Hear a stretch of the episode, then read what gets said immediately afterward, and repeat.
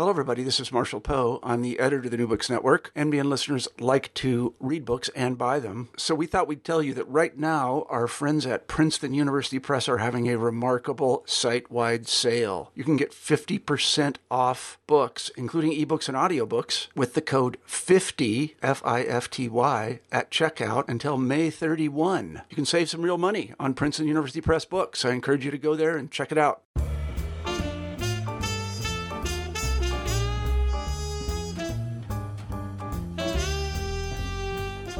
Hello, my name is Kristen Turner, the host of New Books and Music, part of the New Books Network. Today, my guests are Renee Romano and Claire Potter, the editors of a new collection of essays called Historians on Hamilton How a Blockbuster Musical is Restaging America's Past from Rutgers University Press. Lin Manuel Miranda's musical Hamilton has taken the whole country by storm, and with it has come a renewed interest in and sympathy for Alexander Hamilton. The essays in this collection take on some of the questions and issues raised by the musical and its popularity. Some of the authors comment on the ways that Miranda's interpretation of American history diverges from many historians' understandings, while others take him to task for his portrayals of women and slavery. Miranda's decision to cast non white actors in most of the roles also comes under scrutiny. Aimed at a wide audience, including teachers, scholars, non historians, and fans, the essays in the collection provide a diverse, sometimes contradictory set of views on Hamilton.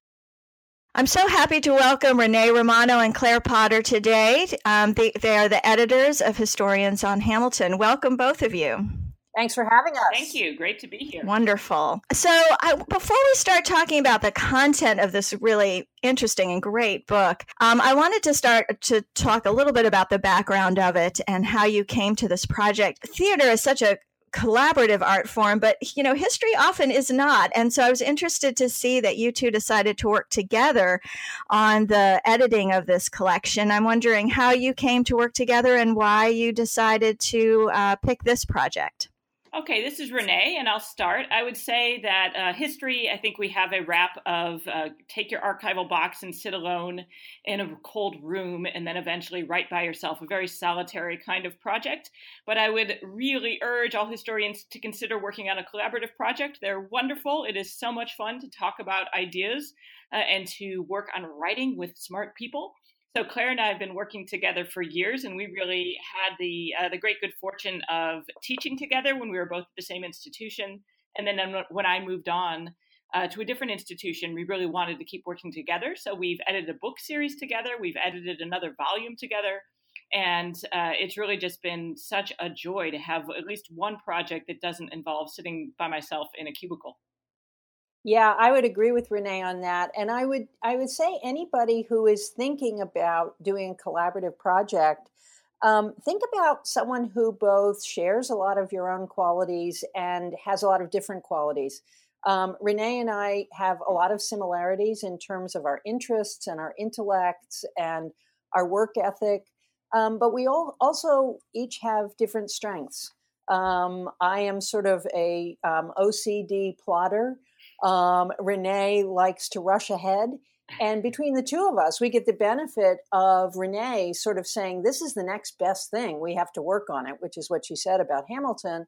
Um, and me saying, hey we need an indexer you know so so i think together um, as hamilton would say we get the job done yeah and the, the, the genesis of this project actually was in part just looking starting to look for a new project that we could work on. We had decided that we uh, had had enough of a book series, that we had fulfilled uh, its growth potential, as it were, for us. We'd gotten as much out of it as we could. And we weren't working together on anything, which made me sad. So I was walking down the street one day. And at that point, I was listening to Hamilton a lot on my, uh, you know, just the the soundtrack. And I live in central rural Ohio, a small town, and I heard these teenagers walking down the street singing Hamilton. And I thought, you know, this is, I knew it was a big hit. I knew it was a cultural sort of zeitgeist moment, but I thought if it's making middle America, small town, rural central Ohio, right, there's something going on here that we need to to think about. And so I called Claire and I said, I think we should do a project where we bring together historians to engage with Hamilton. And she said, I haven't heard Hamilton. I've never even heard it. And I said, hang up, listen to the soundtrack and call me back tomorrow. and Claire, you can pick up the story from there. and so I did. And and I think this also reflects on the idea of collaboration. If Renee thinks something is important, even if I haven't thought about it or I don't think it's important right off the top of my head, because Renee cares about it, I know it must be. So when I was driving home from the country one weekend, I listened to Hamilton all the way through from beginning to end and by the time I hit the West Side Highway in New York, it was the last song, you know, where where Hamilton's wife is writing herself back into the narrative. And I had tears pouring down my face. And I got home and I called Renee and I was like, okay, all right, it's a go. We have to do this. You know, I have to say, the first time I heard the soundtrack, I cried too. So I think you're not alone in that, Claire. um, yeah. Well, so it, it sounds like you came together pretty quickly on deciding to do this project. And one of the things I was interested in was how did you decide on the contributors? Um, did you do a CFP or did you commission things? I mean, how did that come about? Well, we, we commissioned because one of the things we knew is that we needed to get this book out fast um, because it was so popular and there were so many people teaching Hamilton. Um, first, we wanted to provide um, a set of resources for people who were using Hamilton in the classroom. But the second thing was um, Renee had a great idea, and a great idea only stays fresh for so long. So, so we did not do a CFP. Um, you know, we're both we've both been in history for 25 plus years, probably 50 years co- collectively. Um, so we knew a lot of the people we wanted to talk to. Um, I think both Renee and I have also had the advantage of working at liberal arts colleges where the expectation is that you will be able to teach more than the field of your research.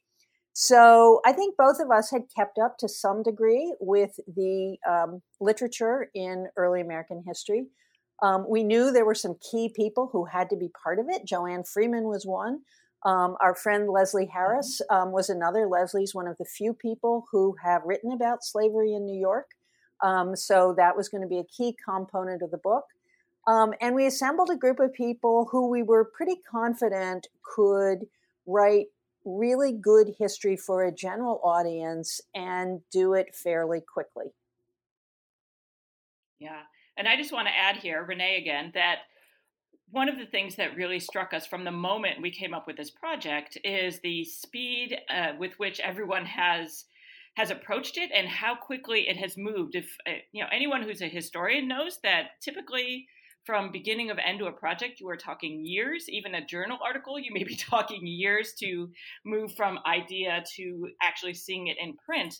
And we came up with this idea in june of 2016 we had written a book proposal that we were sending out to presses by a month later. We had a contract within by, by August and essentially had lined up the contributors really by October and gave them till December or January to write their essays. So it was an incredibly quick process.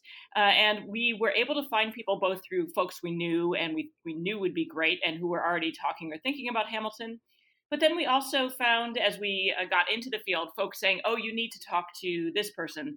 They've just done this really interesting presentation on Hamilton, or they've just done this blog piece on Hamilton, or they're really, really smart and are thinking about this in a different way.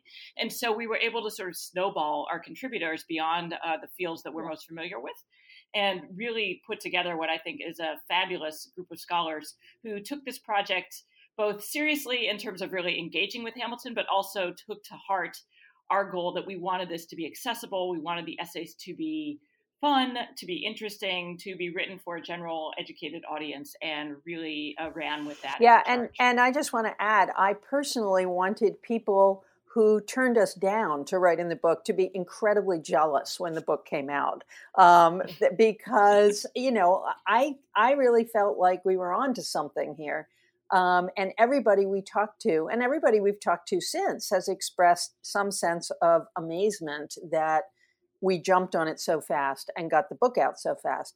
I, I would also say that, um, you know, Renee has a phenomenal capacity for hard work.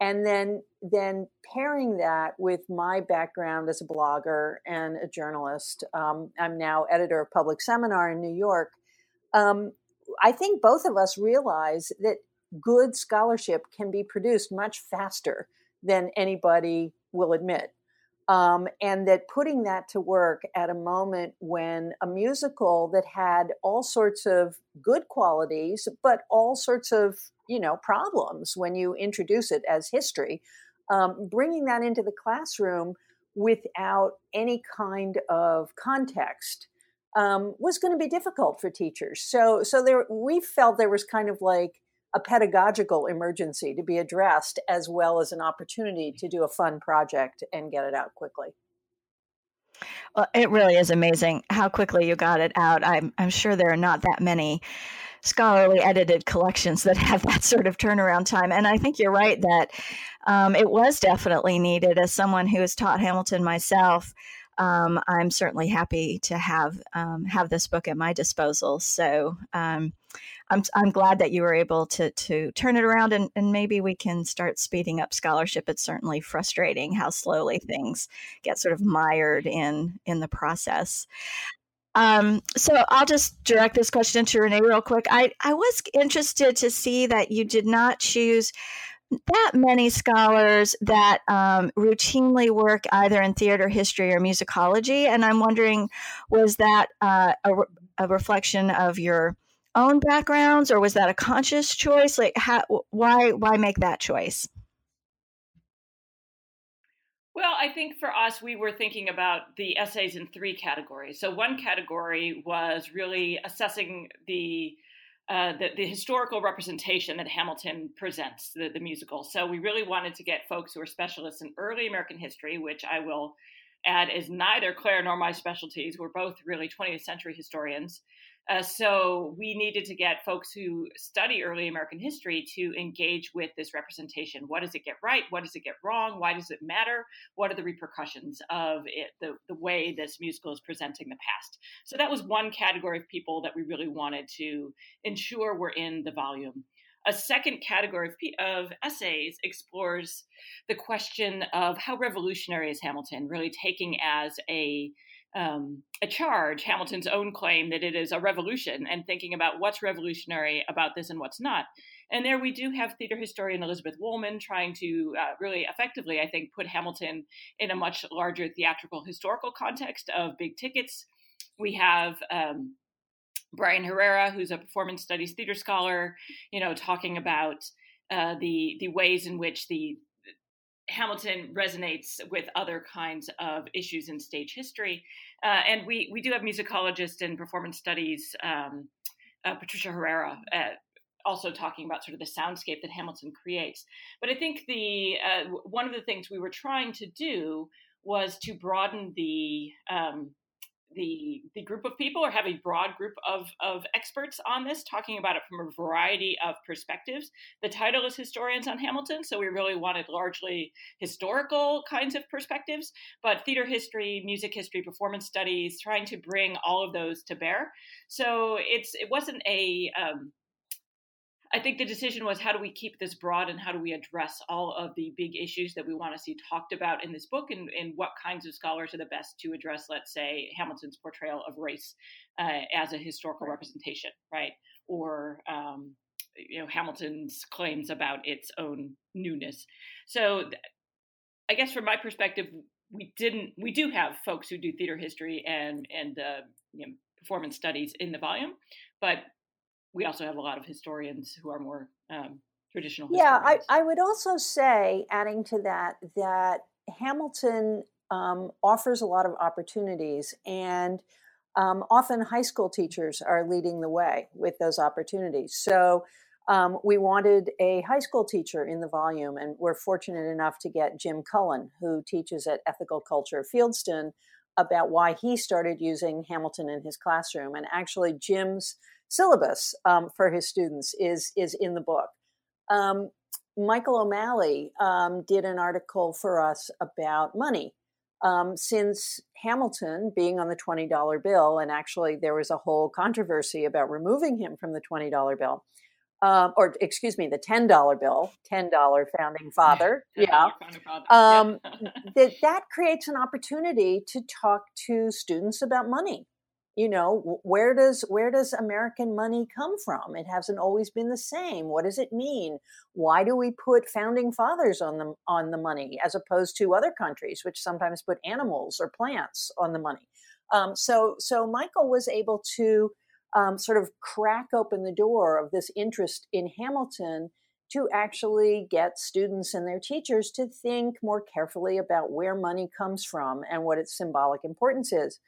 My own essay is about the Hamilton social media fan community. Um, it doesn't offer a lot of insight into the musical, but probably the vast majority of students who are going to be in a history classroom have been members of some internet fan community. So, getting them to think about how that community functions, how Hamilton has actually been repurposed by fans to do other kinds of pleasurable um, work and play, um, becomes an opportunity that that interest in the musical offers. Right. And the, the final thing I'd say on this is we certainly don't see this volume as exhaustive by any means. I've already met a lot of other people who are working on Hamilton from other perspectives, uh, other disciplinary perspectives, other kinds of questions. And I think that's fabulous. I think this is a really rich site for exploration and engagement and inqu- uh, questioning.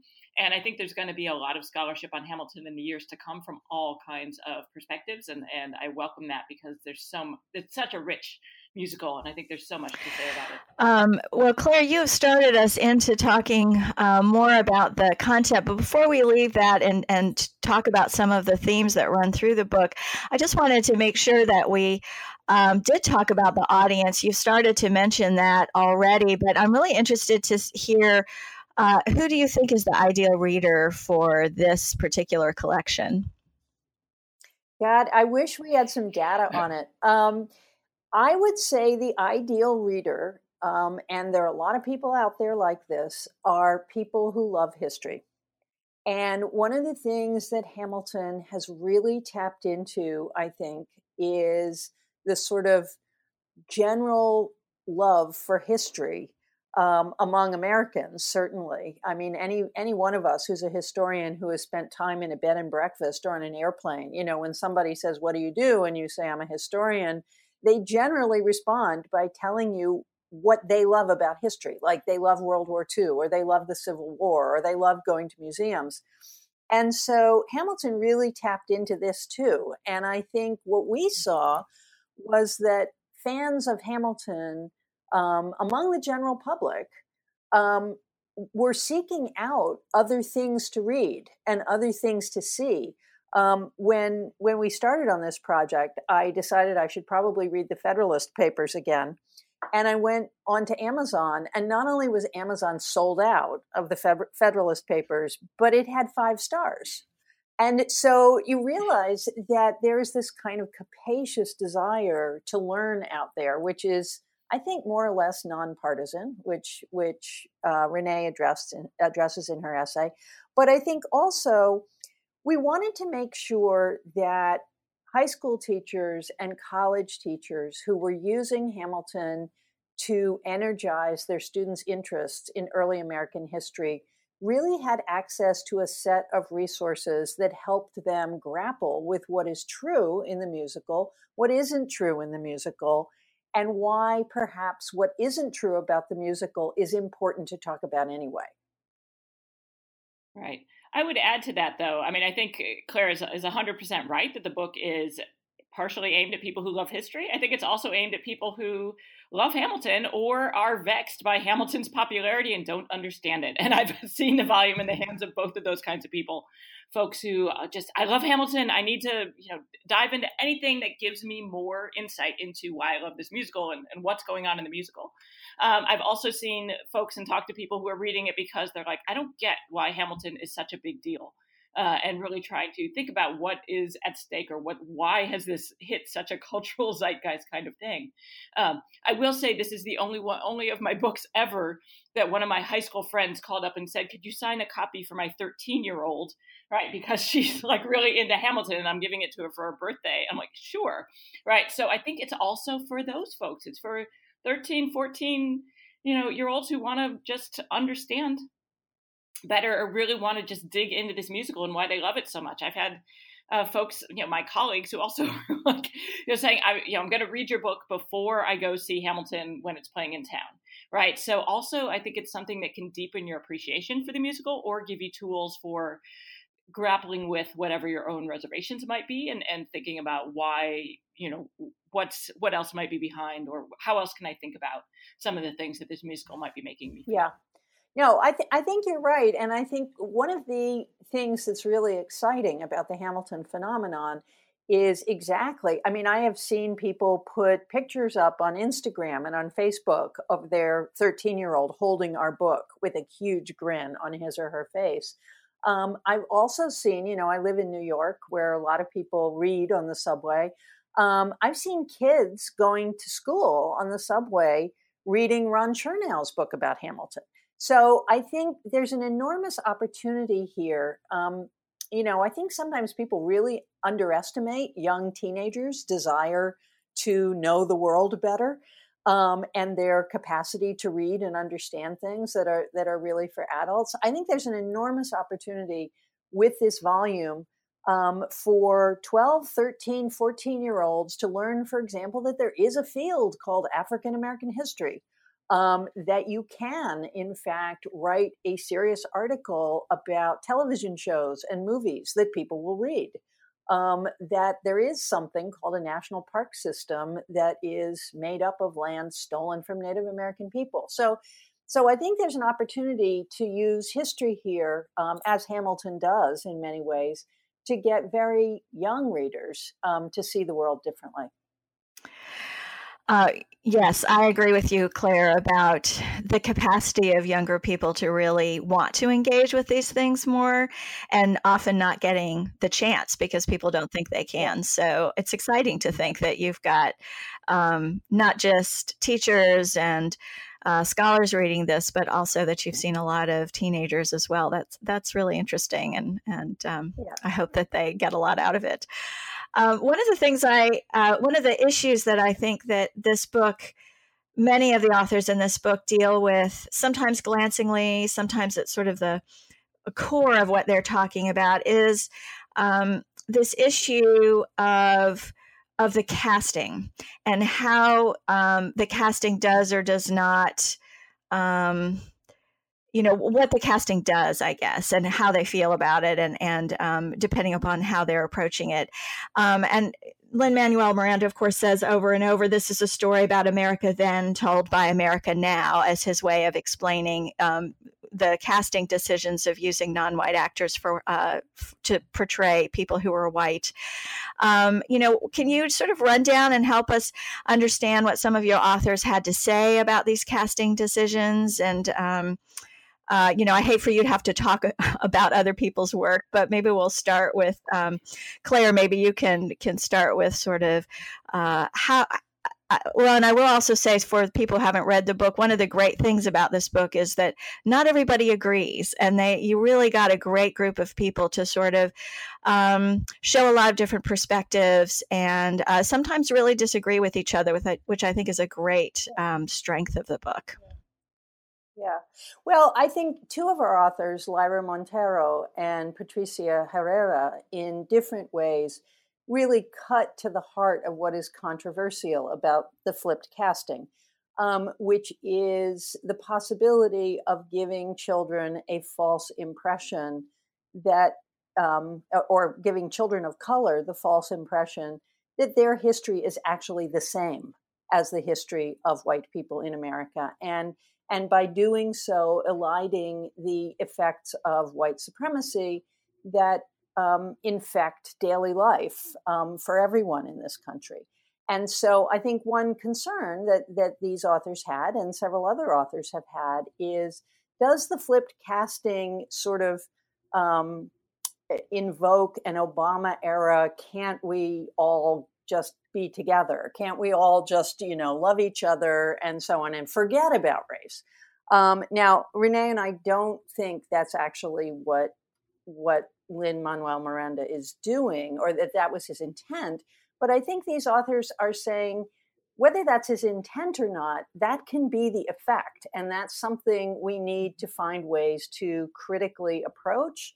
And as Patricia Herrera speaks about, talk to our children about um, so that when her daughter, when her brown daughter said, I want to be, um, you know, uh, Angelica, um, she, you know, she said, wait a second, you know, we love this music, but I don't want you to be Angelica. you know, you, that isn't Angelica. That is, that is Renee Elise Goldsberry, an incredibly talented brown skinned woman. You can be her. Um, so, I think that kind of a conversation is very, very important to put alongside another kind of conversation, which Renee, I think you should you should pick up that piece of it. Yeah, I think one of the big debates in this book, really, um, that comes out, and I think there's there's several uh, areas in which people really differ in opinions, is what is the impact of this kind of uh, racialized casting and that the casting choices that they've made here. And as Claire says, you know, on one side of the, the debate are folks who really see the uh, the casting as effectively erasing the actual history of people of color at the founding, right? And as uh, Lyra Monteiro says, for example, you know, there was other there were other people in the room where it happened. This was a dinner at Jefferson's house. There were going to be slaves in that room. She also says, you know, a, a, story as as Miranda likes to say, this is a story about America then as told by America now. She's like, no, America then also was multiracial, right? It's not like America now is multiracial and America then wasn't, right? That we are erasing the actual history of let's say, uh, folks who participated in the revolution, of African Americans who fought against slavery, were ignoring that actual history and asking, in their perspective, in these essays, people of color to essentially accept this celebratory history of uh, white founding fathers in a way that elides and erases the history of white supremacy that is such a part of our national story. So that's one side of the debate. My essay takes this uh, somewhat differently, and that I really look at Hamilton as doing the work of constructing a kind of civic origin myth. Now, civic myths are the things that give a sense of identity to a people. They are the stories that nations, in this case, tell themselves about who belongs and who doesn't belong. And the American national origin myth for a long time has really been about, uh, from a, a, white person's perspective, and who fully belongs are white people. And that's something that's been written into our law, whether the 1790 naturalization law that said only free white persons can naturalize, to all kinds of, of our documents. And so, one of the things I think this play is really doing is reimagining what America should look like, what American and what it means to be American. And by giving this image of uh, black and brown people playing the founding fathers, it's giving authority to people of color to own and tell the nation's origin stories, to be there at the center from the beginning. So I think it's doing a very different kind of political work myself. Um, though I understand the critique that others make of it, and I think we're going to have to see over the long term you know how this plays out right? I mean one of the things somebody uh, somebody said to me recently which was really interesting they said you know uh, my five year old son saw a picture of george washington recently and he looked to me and he said oh i didn't know washington was white right? And i thought okay so what is the impact then of little american children today growing up thinking the founding fathers were people of color? Is that a bad thing or is that a good thing and what will be the political impact in let's say legitimizing the leadership of you know and, and the full membership of people of color as equal and rightful heirs of the nation right um, so i to me that that's one of the big debates in the book and one that we leave open for readers to come down where they where they think yeah and to. i mean just just to add to that you know um, one of the things I remember um, from when I was a kid, and I went to a largely white private school in the suburbs of Philadelphia. Um, and in the seventh grade, a young African American woman joined us. Um, and she was, you know, very much a, um, a, a, minority, um, literally among the among the class. And her name, her last name was Jefferson. And she said to us, she would constantly say to us, you know, one of my ancestors is Thomas Jefferson. I'm a descendant of Thomas Jefferson. And we would say, oh, don't be ridiculous. Um, now, I, I, look back on that and I'm just horrified on a certain level um, that nobody actually dealt with this in, in any way. But it's also true that, you know, the rumors about Jefferson's Black descendants had been around for years. Um, and it wasn't until Annette Gordon Reed really did the deep archival labor of proving that there were, in fact, Black Jeffersons um, that this became discussable. Um, I'm telling this story for a couple of reasons. One is that, in fact, there are descendants of founding fathers who are black. Maybe they weren't black mm-hmm. themselves, but blackness is is sort of deeply embedded um, in the American past and that moment of freedom, which Hamilton describes, and that moment of nation building. Um, and that's something that ought to be discussable in a much bigger way. I think Hamilton creates that opportunity, and I hope we do too. I think the second thing is the question of Black people on stage, which Elizabeth Wollman takes up in her piece. Um, is also something that needs to be discussed. Theater is one of the most pleasurable activities that high school and college students take part in. It's a huge refuge for LGBT students, and yet the lack of parts for actors and actresses of color and the reluctance to cast actors and actresses of color in parts that were written, quote unquote, for white people is very, very strong today. And so I think Hamilton creates this discussable moment. You know, what part of what Miranda has done is potentially create thousands and thousands of jobs for young actors of color. Um, that is not an insignificant intervention in Broadway, regardless of these other debates. Right. And one final thing I would add is it's going to be very interesting to see where the casting goes. As our lovely colleague in the book, Brian Herrera, reminds us, and he is a a performance studies and theater historian, and he reminds us, you know, you typical historians tend to see cultural representations as static, but in theater history, we know that things change with the, every performance is different. So you go to a performance, uh, one performance, and you go the next day, and you're watching two different performances. And he points out uh, that right now, Hamilton Inc. is in essentially negotiations about licensing this musical for high school productions. And that one possibility being considered is that there would be rights uh, that, that, essentially that um, language that would allow the lead roles to be played by women. And uh, so I think that would be a really interesting also shift. What happens when all the founding uh, so called fathers are in fact played by women high school students. What's that going to do in terms of how we look at our national origin story?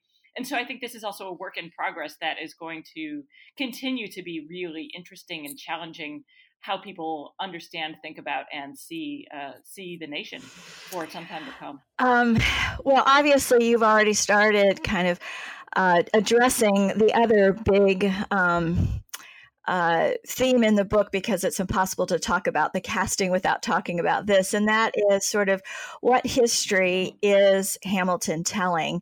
And uh, one of the great things about this book to me is so often um, in the popular press when someone's talking about whether or not a piece of historical fiction is accurate it comes down to you know oh hamilton had more children than you see or you know um, you know it's it's very sort of these sort of picky facts but your authors really look at things more holistically and are looking more about like his interpretation of history or the way and comparing that to chernow's and also to other historians interpretation of that time period.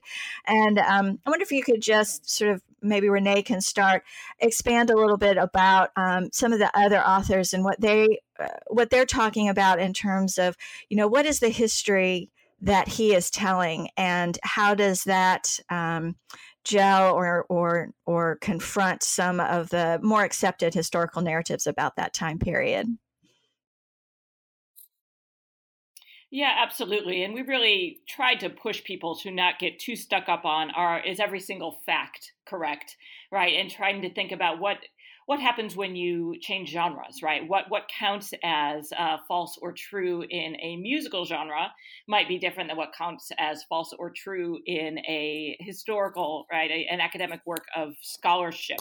So, um, is it false that you know the the three men who confront Hamilton about his affairs, his extramarital affairs, are not the same three men as represented in the musical? Well, not really. It's still getting the larger picture of what was going on there. I mean, I think some of the issues that people really uh, talk about, and there are people who are, are more or less critical of the historical representation here.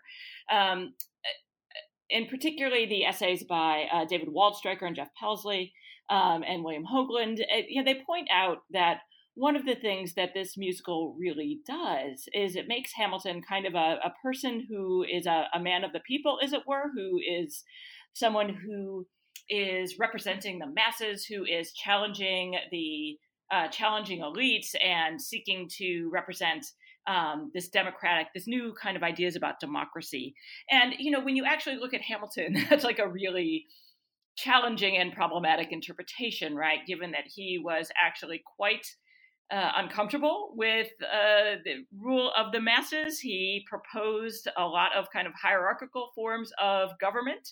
He was not a man of the people in the way that um, that the musical portrays. And in fact, someone like a Thomas Jefferson was significantly more open to uh, more radical forms of democracy in some ways than than Alexander Hamilton was, right? So there's a a moment where at least I think the some of the historians in the book see Hamilton being put in a made to speak to sort of contemporary interests and made a hero along lines of contemporary representations in ways that are doing injustice to the actual historical record, right? That this is not, in fact, um, really a fair representation of what was most important about him as uh, historically and his work historically.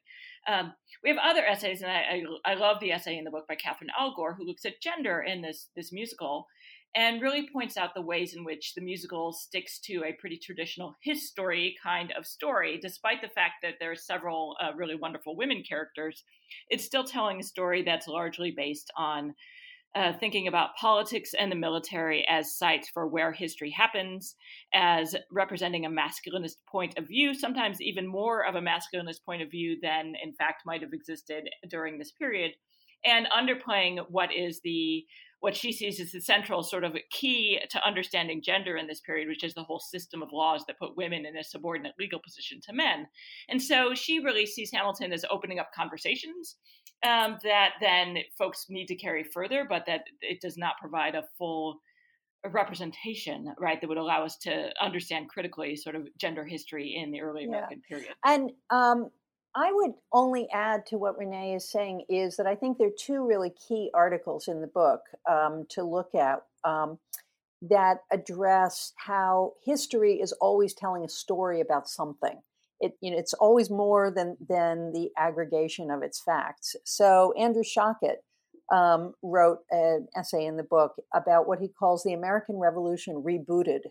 Um, that says, you know, the American Revolution is a story that gets literally rebooted at different moments in history because we need something different from it.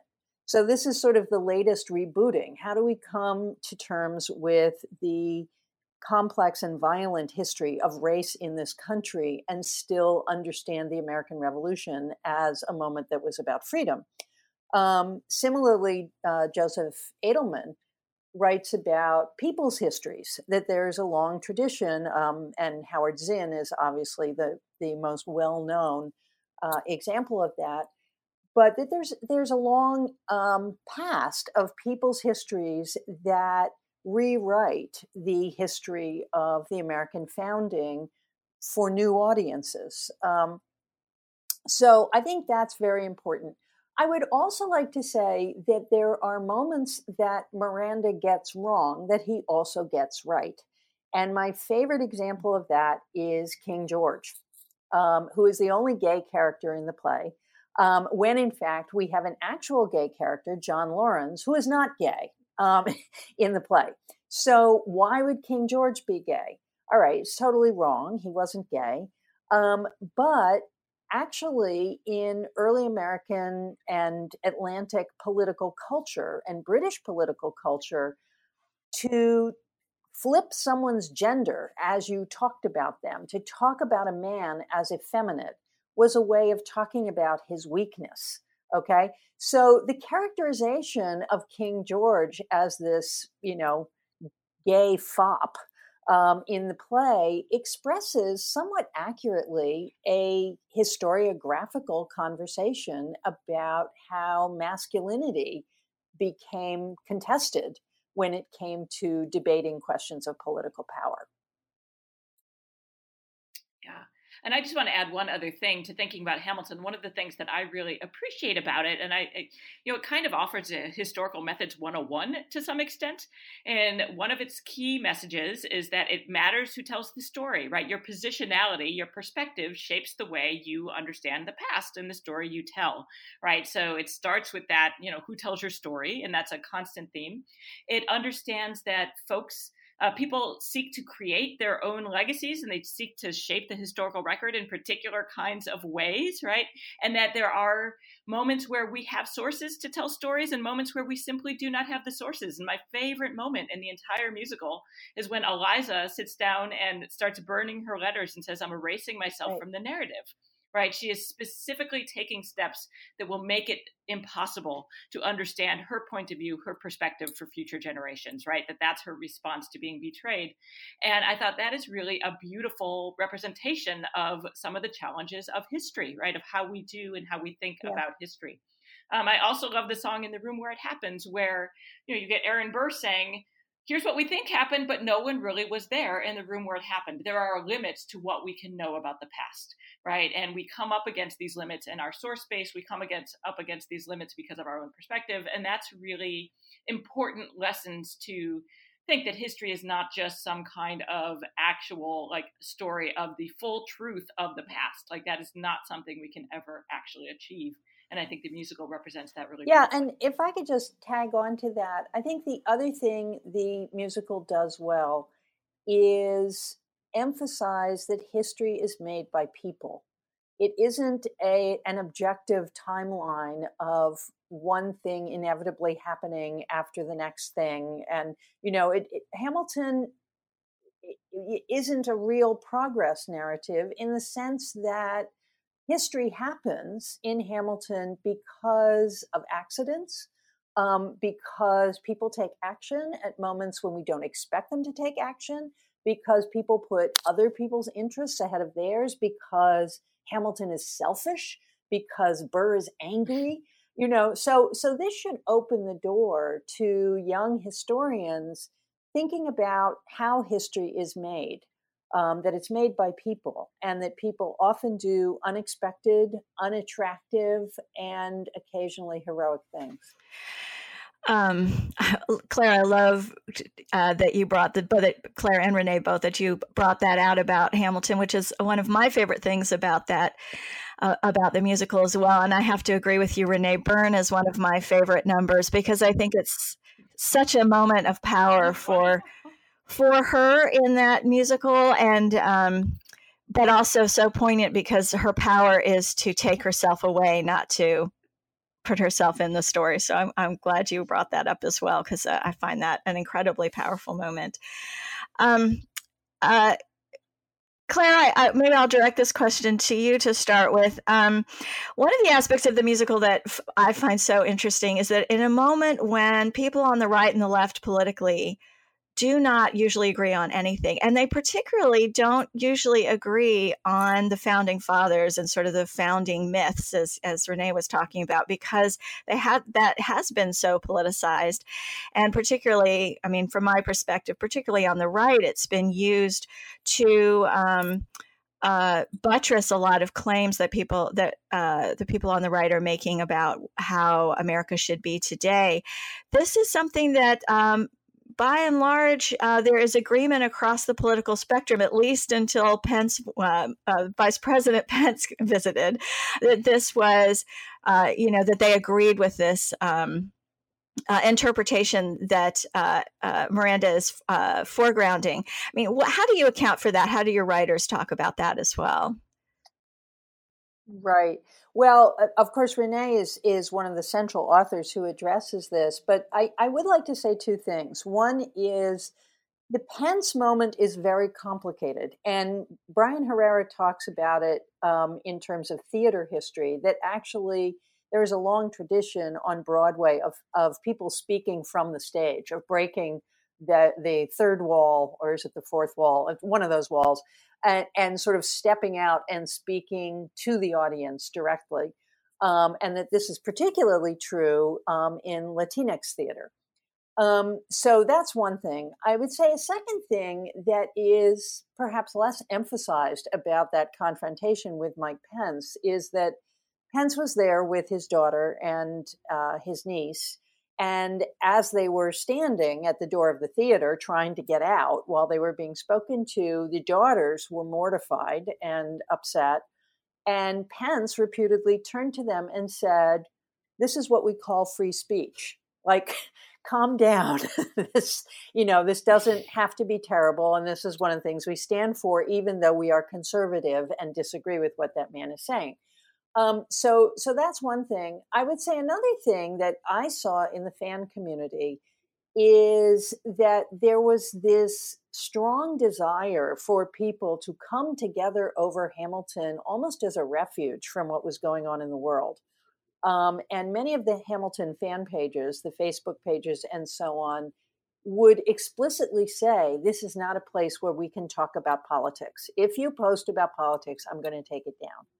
And um, the only time that I actually saw Miranda really in trouble on social media was when he ran one of his Prizeo competitions on behalf of Planned Parenthood, where his mother um, has long been active and serves on the board of trustees. And I remember sitting there watching a Facebook page with all kinds of people coming onto it and saying, you know, I thought you were really wonderful until I learned that what you really want to do is kill babies. I'm so disappointed. I just burned all of my Hamilton memorabilia and so on. And so you can see actually where the actual introduction of politics, contemporary politics, or in fact, historical politics into Hamilton could have created um, Hamilton as a site of conflict rather than as a site where people came together over uh, the story itself and their pleasure in the story itself. So, so I think both there's this desire to have Hamilton as a refuge, and there's a really strong effort to keep formal politics on the sidelines when it comes to the discussions about the musical.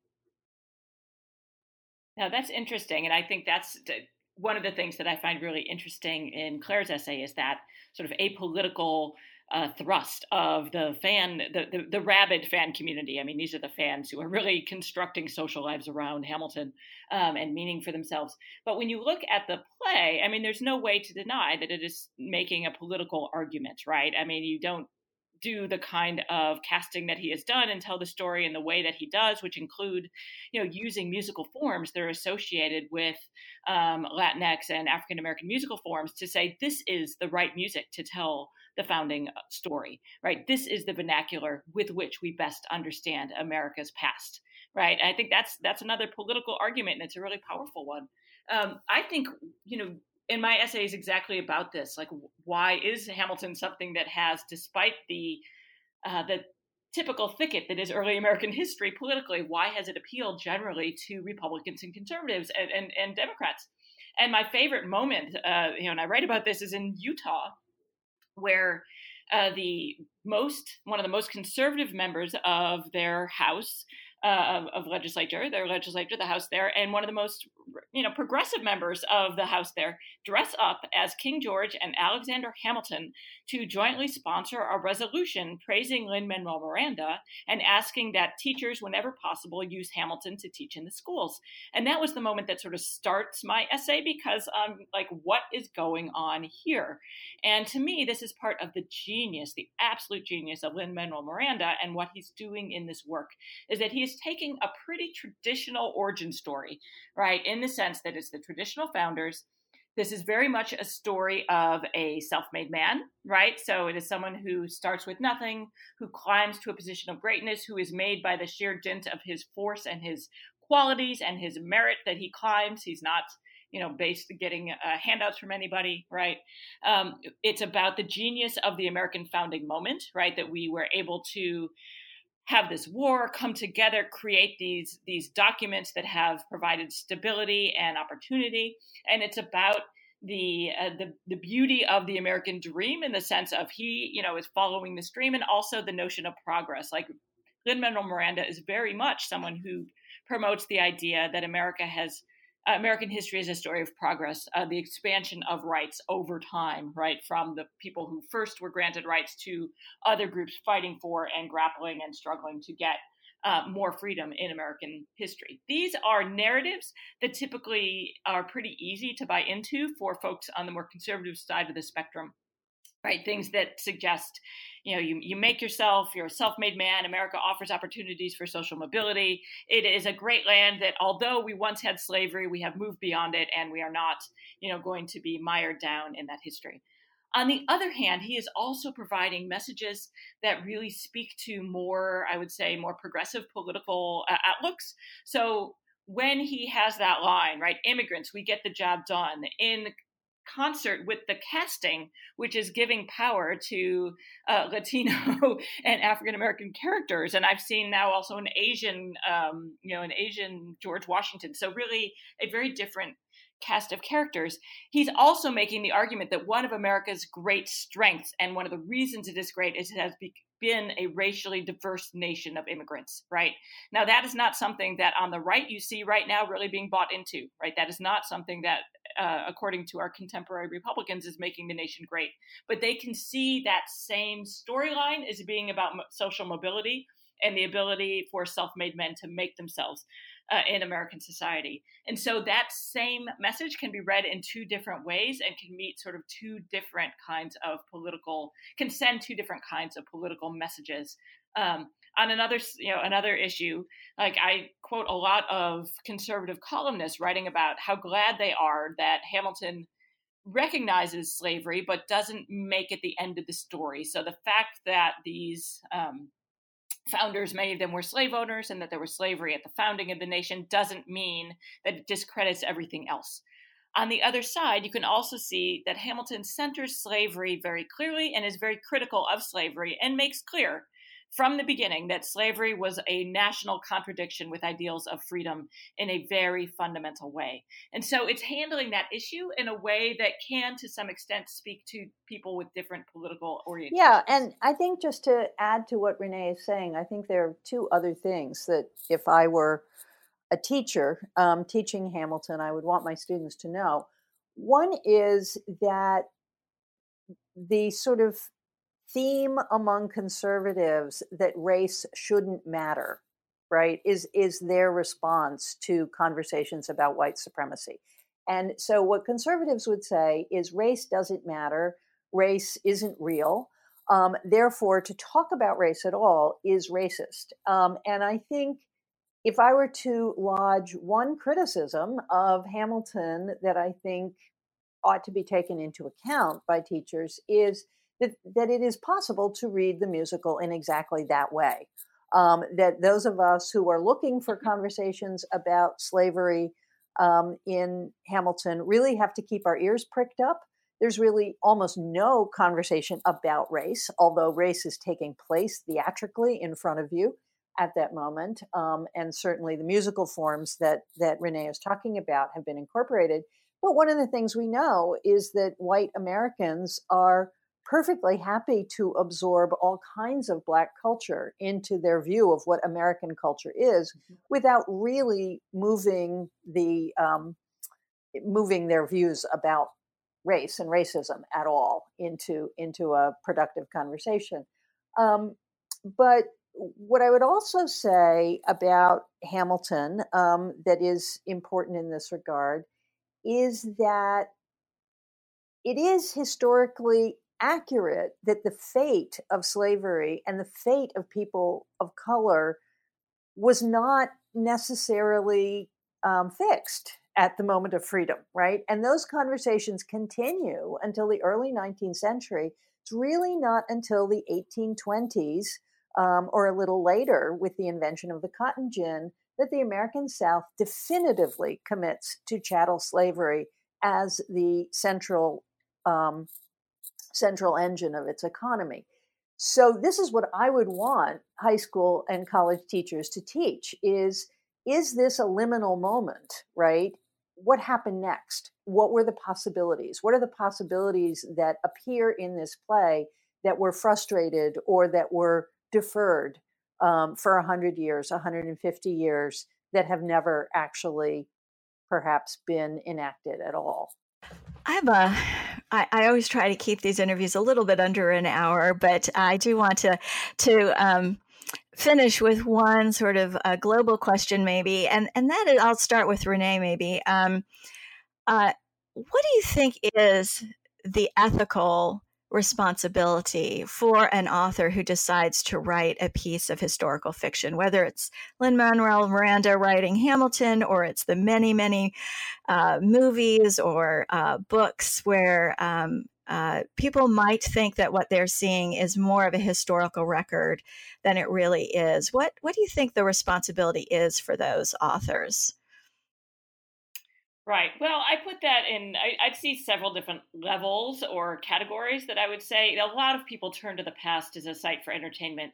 They're not making claims about the truthfulness of their representation. And I don't think there's anything wrong with that. I mean, I do think that we often, you know, th- that there's stories we want to tell that we want to set them in the past, and it's not really about the history. Right. So I, I give you know, very little ethical responsibility, honestly, to representations of that kind. Um, you know, Michael Bay's Pearl Harbor, right? Like, you know, like it, it doesn't need to be right. It's a blow up movie, whatever. Um, other representations, those that are making some kind of claim about their truth status, and you see this in movies that say based on a true story. You see this in um, you know, in, in where he says, I wanted to make something historians could take seriously, right? Like he's really making some kind of claim about this is a representation I want to be taken seriously as a, as a, a reasonable facsimile of a representation of the past. Um, then I think the ethical obligation is that one do one's research, one actually really dive into some readings, whether that's readings of both readings of scholarship and primary research, and that you engage in uh, there's a scholar who describes the kind of invention that can happen in feature films as either false invention or true invention right? So a true invention would be something that is not quite right based on the actual facts of the past but that gets at a larger truth of the past. So claire's example of king george would be a kind of true invention right? He's not actually gay but you through that representation Lin Manuel Miranda is communicating one of the ways that gender discourse worked in the 18th century. Right. So I think that is um, a really powerful example of where you can invent and still be uh, absolutely fulfilling an ethical obligation to a complex representation of the past. A false invention would be where you change the story in such a way that you are actually undercutting um, and contradicting what is a consensus view of history. So, um, a classic example would be an old movie called Mississippi Burning, which makes the FBI the heroes of the civil rights movement. Right? That is a false invention. The FBI were not the heroes of the civil rights movement, and making them that uh, really uh, undermines what we know to be true about the civil rights struggle. Right. So, I think the ethical obligation is to be true in a way to the larger historical record, but not to have to follow every single fact correctly because ultimately you are trying to tell an entertaining story. And if you don't entertain people, they're not going to listen anyways. Yeah, I you know Renee, I love the the phrase false invention and true invention, and I think um, one of the, the ethical um, stances that that writers of fiction and performers need to pay attention to is what genre they're working in. So that, you know, one of the things we know, for example, is that science fiction um, often draws on real life and presents life as it could be. And within science fiction, that's not lying. Um, on the other hand, um, producing children's books and textbooks about African American slaves who joined the Confederate Army and fought for the South is clearly a lie. And it's doing a certain kind of political work um, in the present that is damaging and false and serves white supremacy. Um, so that I think, for example, if you're writing um, a young adult um, biography, you should do your best to stick as close to the facts about that person as you possibly can and evoke the world around them. Um, what was humanly possible for this person? What might that person have wanted that wasn't possible, and why? Um, I think a really good example of a book that isn't true and does incredibly important work for history is Colson Whitehead's Underground Railroad um, in which, frankly, it took, I was about, I don't know, 70 or 80 pages in before I realized that this wasn't a real book about the real slaveholding South. And, you know, what Whitehead does is adopt magical realism to actually put the various solutions that white supremacists had for how to deal with slaveholding under a lens and play out what the consequences of, of those solutions might be. The book itself isn't true. Um, the book itself is in many ways demonstrably false, um, but it actually allows its readers to think about the ideologies of slaveholding and white supremacy as people experienced them in the 19th century. Yeah, and I just have to throw in one last example, which I was just reminded of. Uh, Leslie Harris, who has a volume or an essay in this book, who is a historian of um, slavery in New York in the colonial period and the early early republic. She was uh, recently a children's book was made that draws on her scholarship, and the the author of that book had asked, "Could I?" you know use your your book right your, what you've you've uncovered about slavery in new york to set a children's book it turns out this children's book, which is fabulous, one of the things the author does in this series is all the kids ride dinosaurs. So they are on dinosaurs, but it is really a book about this attack that took place in a colored orphanage in, um, you know, in I can't remember the year, um, but you know, in the uh, the 18th century. And in the book, it's telling that story through characters who are being, you know, kicked out of that orphanage or being run out of town, right, by by a white mob, but they're on dinosaurs. Like okay, so this is not, in fact, historically accurate, right? But what are kids going to learn about American history through that book? They're going to learn quite a lot. And that, to me, that author did their ethical obligation and that they did research in this area. They reached out to scholars, they figured out the best, and then they also took that, that material and clearly fictionalized it and putting it in a form that kids might actually read. And I think that's important work to be done. And I mean, I would like to add one rather embarrassing note about myself, which is when I was 11 or 12, I became seriously interested in history from, I kid you not, reading Gone with the Wind, um, which my mother gave me her copy that she had read as a girl. I read it straight through. I wept at the end because I could never read it again for the first time. And I became fascinated by the Civil War. And therefore, my obliging parents began to give me real histories about the Civil War.